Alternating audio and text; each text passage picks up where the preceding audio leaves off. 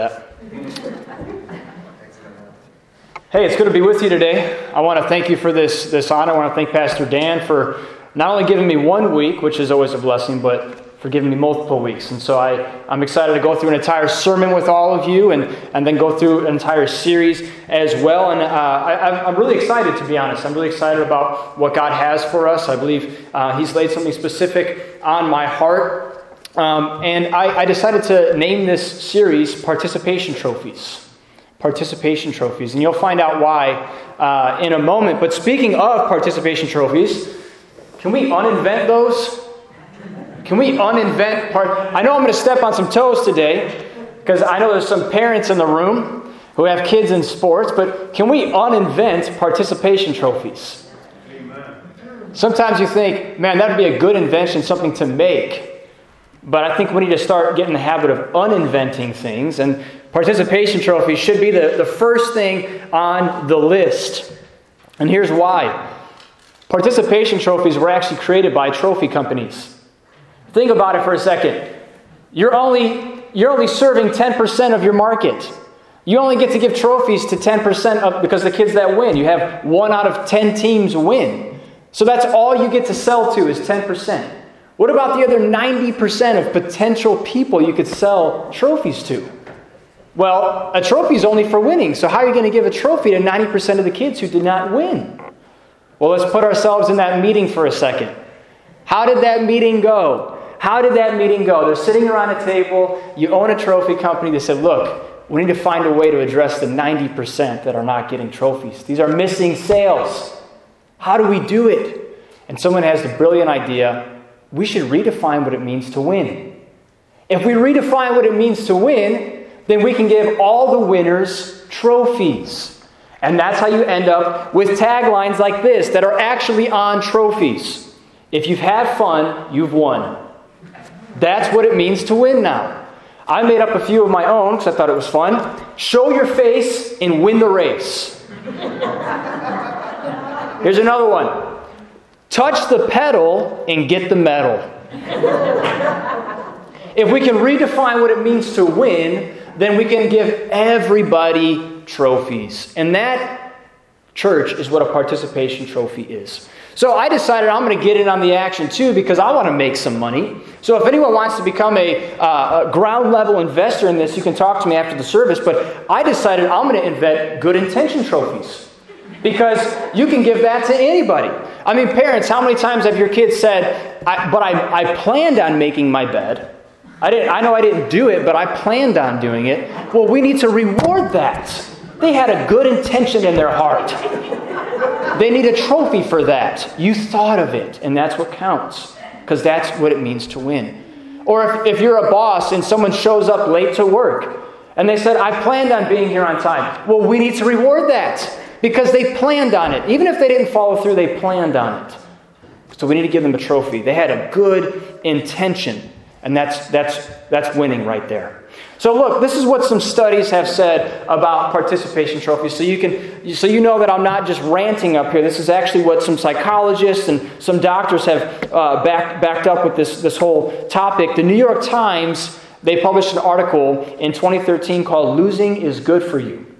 And in it, a psychology professor from Stanford, uh, she found that kids respond positively to, to praise. They enjoy hearing that they're talented, smart, and so on. But after such praise of their innate abilities, they collapse at the first experience of difficulty.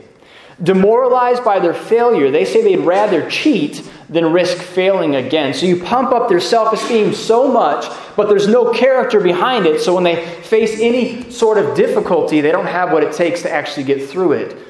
That's what participation trophies do. They build up the self esteem, build up self esteem, but they don't reinforce the character behind it, so they actually can't get through difficulty. And they resort to things like cheating because they would rather cheat and succeed than actually succeed the right way. Um, in, a, in her book, The Narcissism Epidemic, Dr. Jean Twenge, she says this In college, those who have grown up receiving endless awards typically do the requisite work, and they don't see the need to do it well. They only do what's just required of them, they don't go beyond that.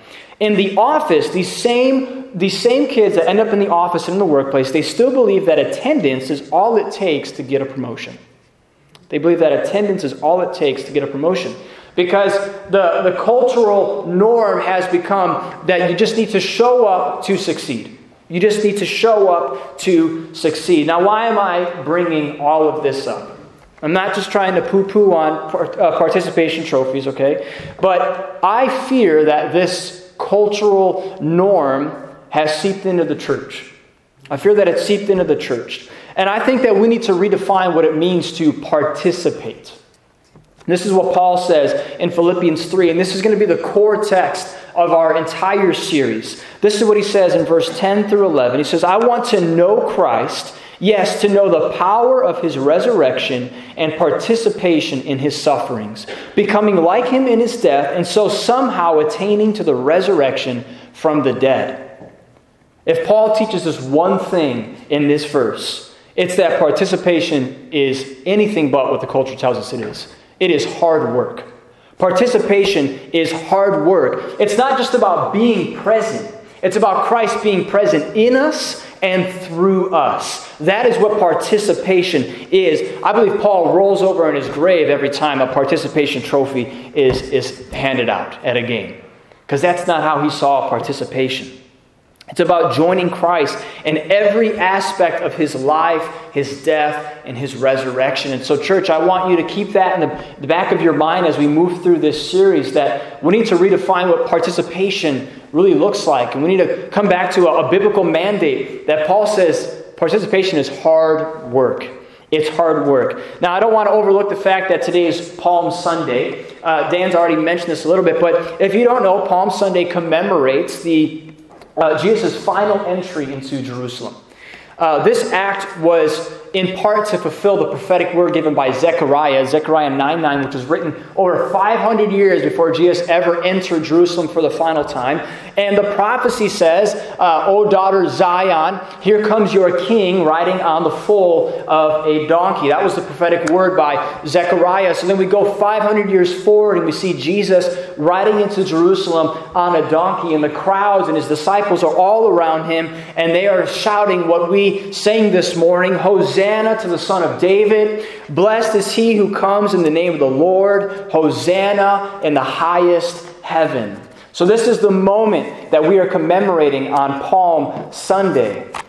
But what I'd like to focus on today is not just the specific moment of the triumphant entry of Jesus on Palm Sunday, but I actually want to take a step back and I want to look at all the events that took place that moved Jesus towards his glorification on the cross. You see, the triumphant entry was one of a few different things that were critical pieces that needed to happen in order to get Jesus to the cross. And so I want to take a step back and I want us to look at those events.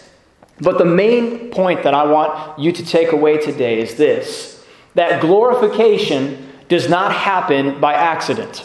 It requires participation. Glorification does not happen by accident, it requires participation. In fact, it's just as likely to accidentally win a gold medal in the Olympics for competitive speed skating as it is to accidentally glorify Jesus.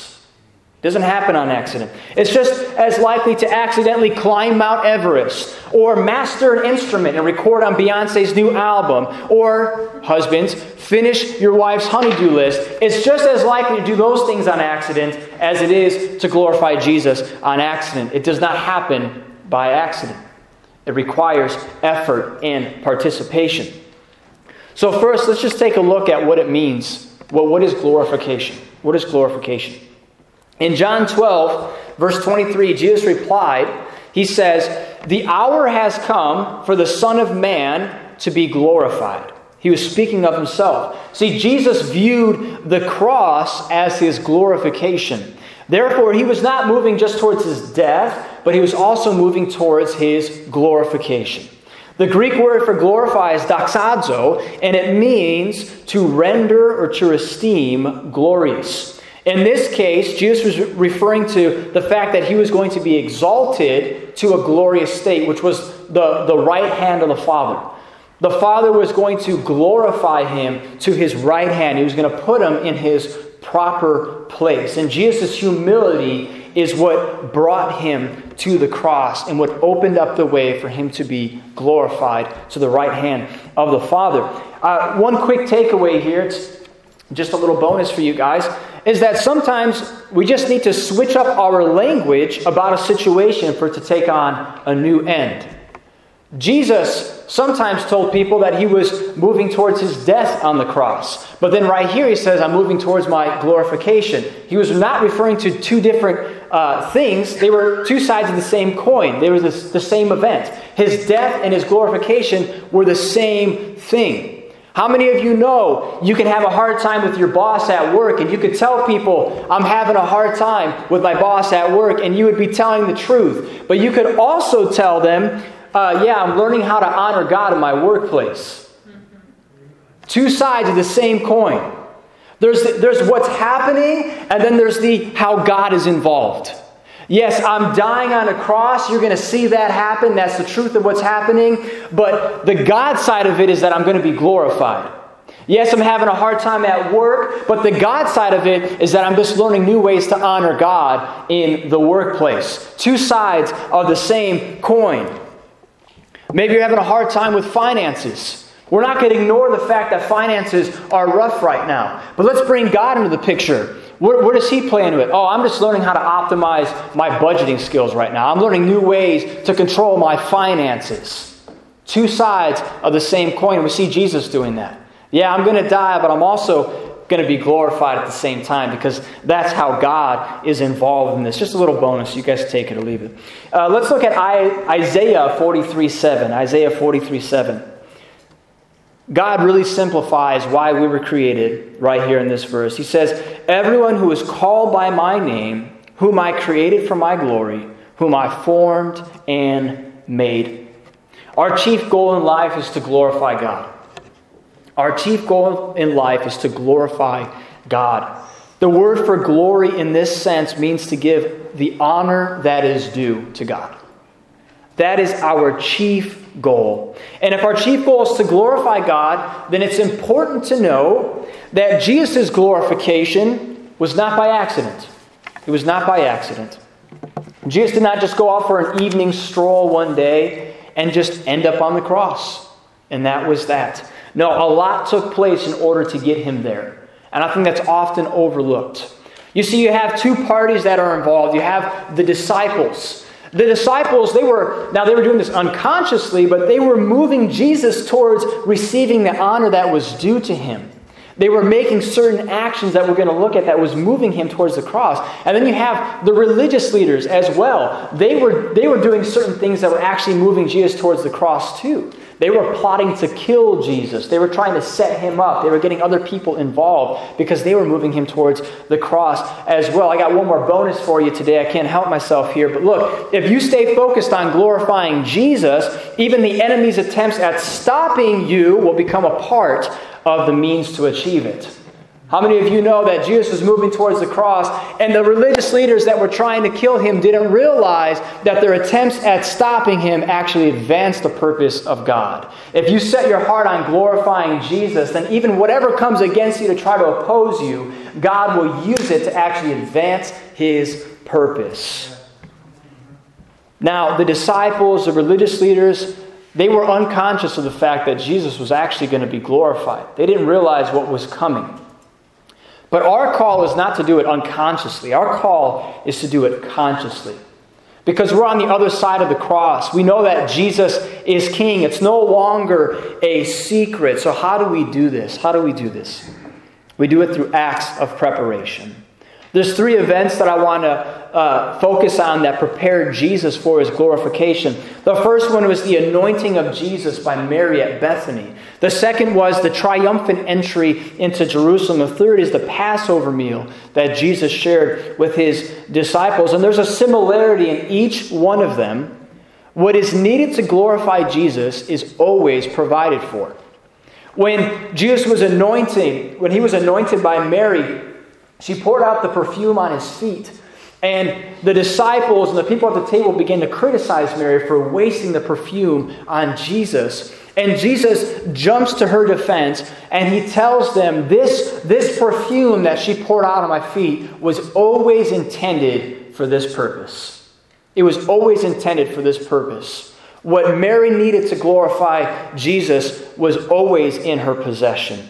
When we look at the triumphant entry, if you know the story, Jesus tells the disciples, Go here, and at this place you're going to find two donkeys tied up. Go and take those donkeys. And if the owners tell you, What are you doing with that? Tell them the Lord needs it. And they will let you go. And sure enough, if you read the scriptures, it's actually, uh, there's, there's this feeling of ease when they go and do it because it's exactly as Jesus said it's going to happen. But the donkeys were ready. They were at hand to glorify Jesus. And at the Passover meal, the same thing happens. His disciples ask Jesus, Where are we going to observe the Passover? And he says, Go into town. You'll find a man wearing, uh, uh, with, a, with a jar of water.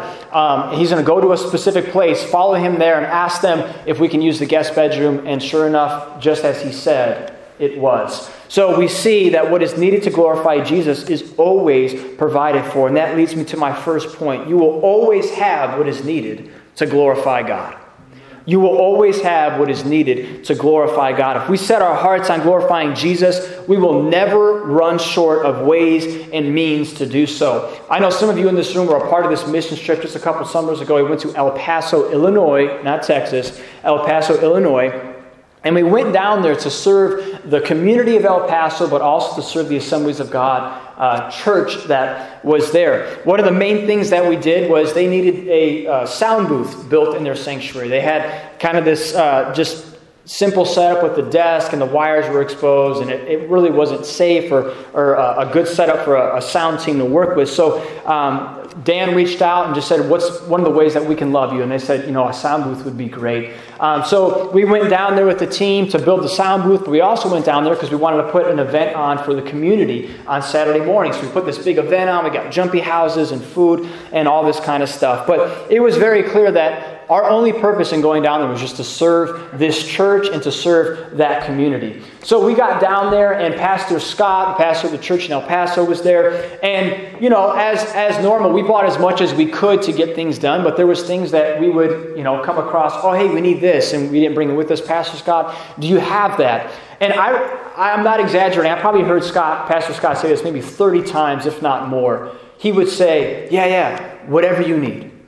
Yeah, yeah, yeah, whatever you need. I still remember the tone and the cadence of his voice because he said it so many times. Yeah, yeah, yeah, whatever you guys need. Hey, Scott, do you guys have one of these? Like, yeah, yeah, yeah, whatever you need. Can you go get this? Yeah, yeah, yeah. Well, whatever you need, whatever you need. What would move somebody to say, yeah, yeah, yeah, whatever you need? Because he knew that we were down there to serve him and his church and his community, and that was our, our sole purpose. And so his heart response was, because you're here to serve me and my church and my community, Whatever you need to do that, you got it. Whatever you need to do that, you got it. It doesn't matter what season of life you are in. Whatever you need to glorify Jesus, if you set your heart towards it, it will be given to you. If you set your heart on glorifying Jesus, it will always be there. There will always be a song to sing, no matter what season of life you are in. There will always be a word to stand on if you set your heart on glorifying Jesus. Look, we're doing this fundraiser for the church plant with planning partners. If you put your heart on glorifying Jesus and you say, I, am putting myself on the line here to support this church, I'm putting my finances out to support this church, if you set your heart on glorifying Jesus, the means to do so will be there. When I was um, living in California, I had an interesting situation. I had seven roommates with me, and we didn't live in a small house, but it wasn't a big house either. Um, and so I had a roommate in my direct room, but then I had also six other roommates in the house. And I know this may be a surprise to some of you, but I am a huge introvert. Big time introvert. I really need my alone time.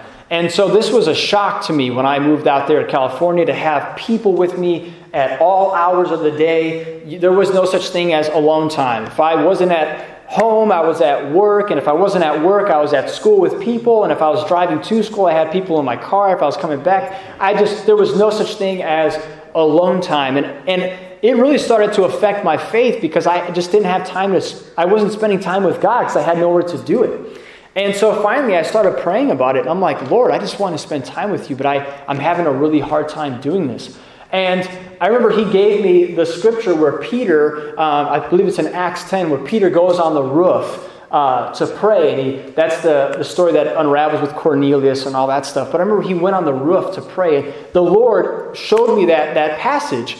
And he gave me the brilliant idea to go and pray on the roof of the house. And so I know this sounds weird, but sure enough, I went and found a chair and I put it on the roof of the house. And there's only one way to get up there. It was the, uh, the, the handrail on our outside deck. You had to climb up on it and kind of contort yourself around and pull yourself up onto the roof. I didn't tell any of my roommates that I had done this, but all the time I'd go up there to spend hours by myself w- with the Lord, just, just on the roof of the house. And I remember I'd be up there sometimes and I could hear my roommates on the deck below me. They're like, hey, have you guys seen Garrett? Has anyone seen Garrett? And, and I wouldn't respond. I would just sit there and listen to it all because I didn't want to blow my cover. I wanted my space to myself up there. But this is the reason why I share that story is because I set my heart on just spending time with, with Jesus and He provided.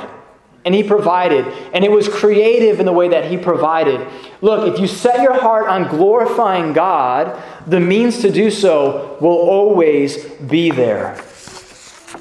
I have found in my life that sometimes it's, it's difficult to glorify God, if I can be honest with you. Um, sometimes my, my prayers, they feel repetitive. Sometimes my worship feels repetitive. Sometimes my prayers can feel dry. I'm not sure if any of you relate uh, to that. And sometimes my worship can feel laborsome. Feels like I have to really, really work to, to worship. I really have to, to push through. It doesn't really come easily. But I learned an important lesson a few years ago. That's okay. That's okay. I used to really beat myself up thinking, man, it shouldn't be this way. It should, it should always be easy. It should always come easily. And so I thought something was wrong, but there were some people that spoke in my life that said, no, that's actually, that's very normal. That's very normal. But what counts is that you continue through it. You continue through it. You stay faithful in it. And so one thing that I see played out in Scripture is that faithfulness in the ordinary will open up the door for the extraordinary.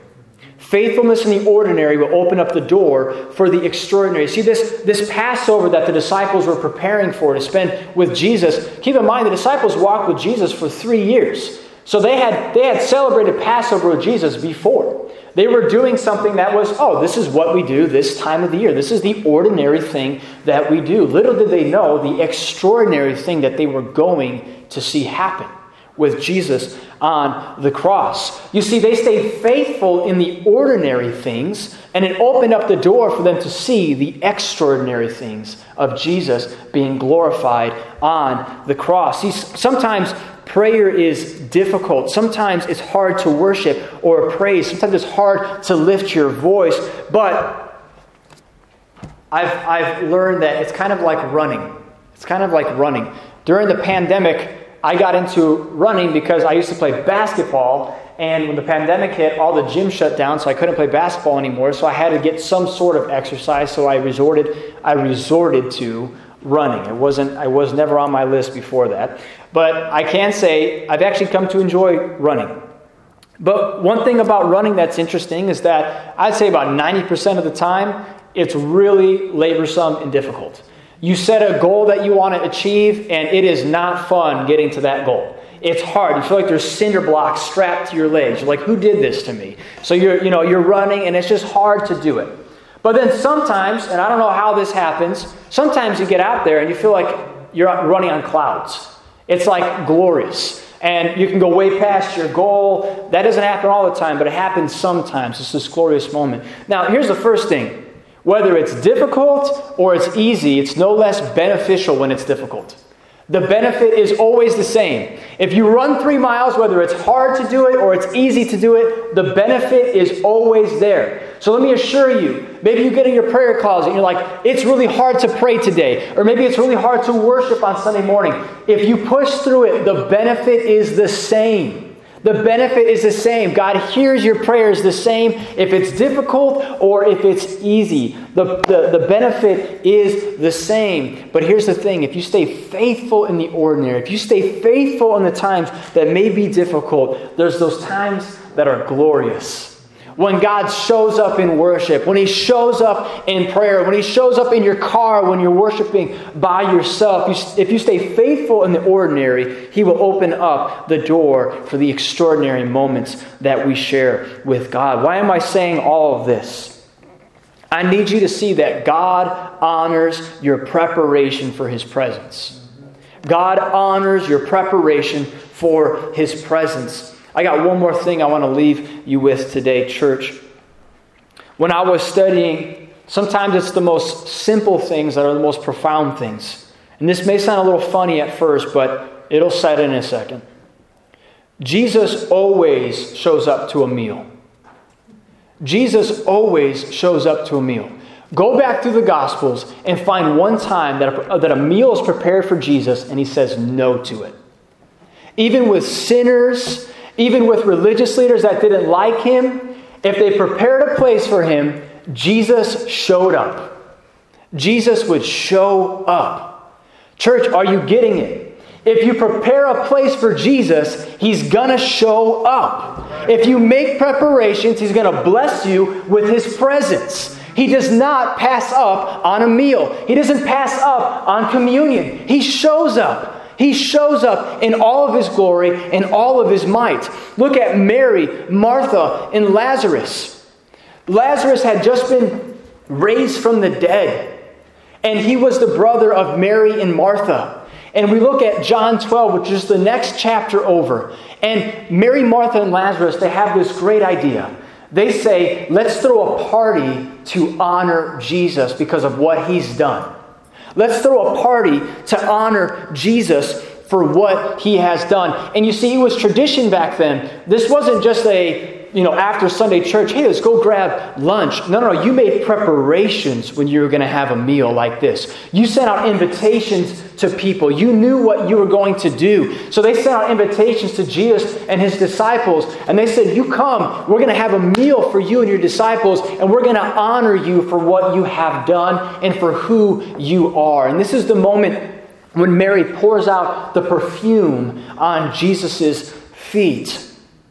If you make preparations, He will show up. It's called a divine setup. If you set up, it will become a divine moment. It's a divine setup.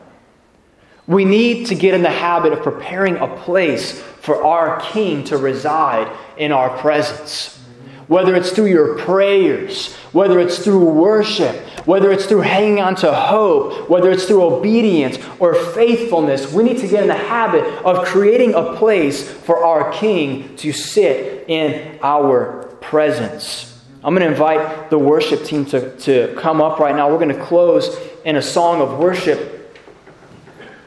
And I felt led to, to add this, this last point on for someone in the room today. The bottle of perfume that Mary poured out on Jesus' feet, commentators believe that that bottle was likely a family heirloom that was given to her. And I don't know how old Mary was, but if that was given to her, that means that that bottle was probably sitting around for a, a good amount of time in her room or maybe it was it was stored away somewhere somewhere safe so nobody could steal it because it was worth a lot of money and maybe Mary just had it there. She never really knew what she was going to use it for until she decided to honor Jesus. When she set her heart on honoring the king, all of a sudden what she had made sense. All of a sudden, the gift that she had that she never knew what the purpose was for, when she said, I'm going to honor Jesus, all of a sudden she said, I know exactly what that's for right there. I know exactly why I have that. I know exactly why that was given to me. I know exactly why I've had this all of my life. It was to honor Jesus with it. And some of you, some of you today, God's just waiting for you to say, if you will set your heart on honoring me, I got stuff that you have in your life. You don't know what it's for. But the moment you set your heart on honoring me, it'll all make sense to you. It'll all make sense to you. Church, do you hear the call today? Do you hear the call today? If we're gonna, if we're gonna lift Jesus up high, if we're gonna honor Jesus with everything that we have, it's gonna require something of us.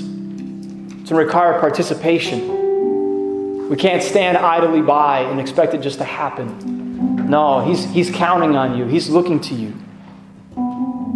He's looking to you to make a place for Him in your heart and in your life.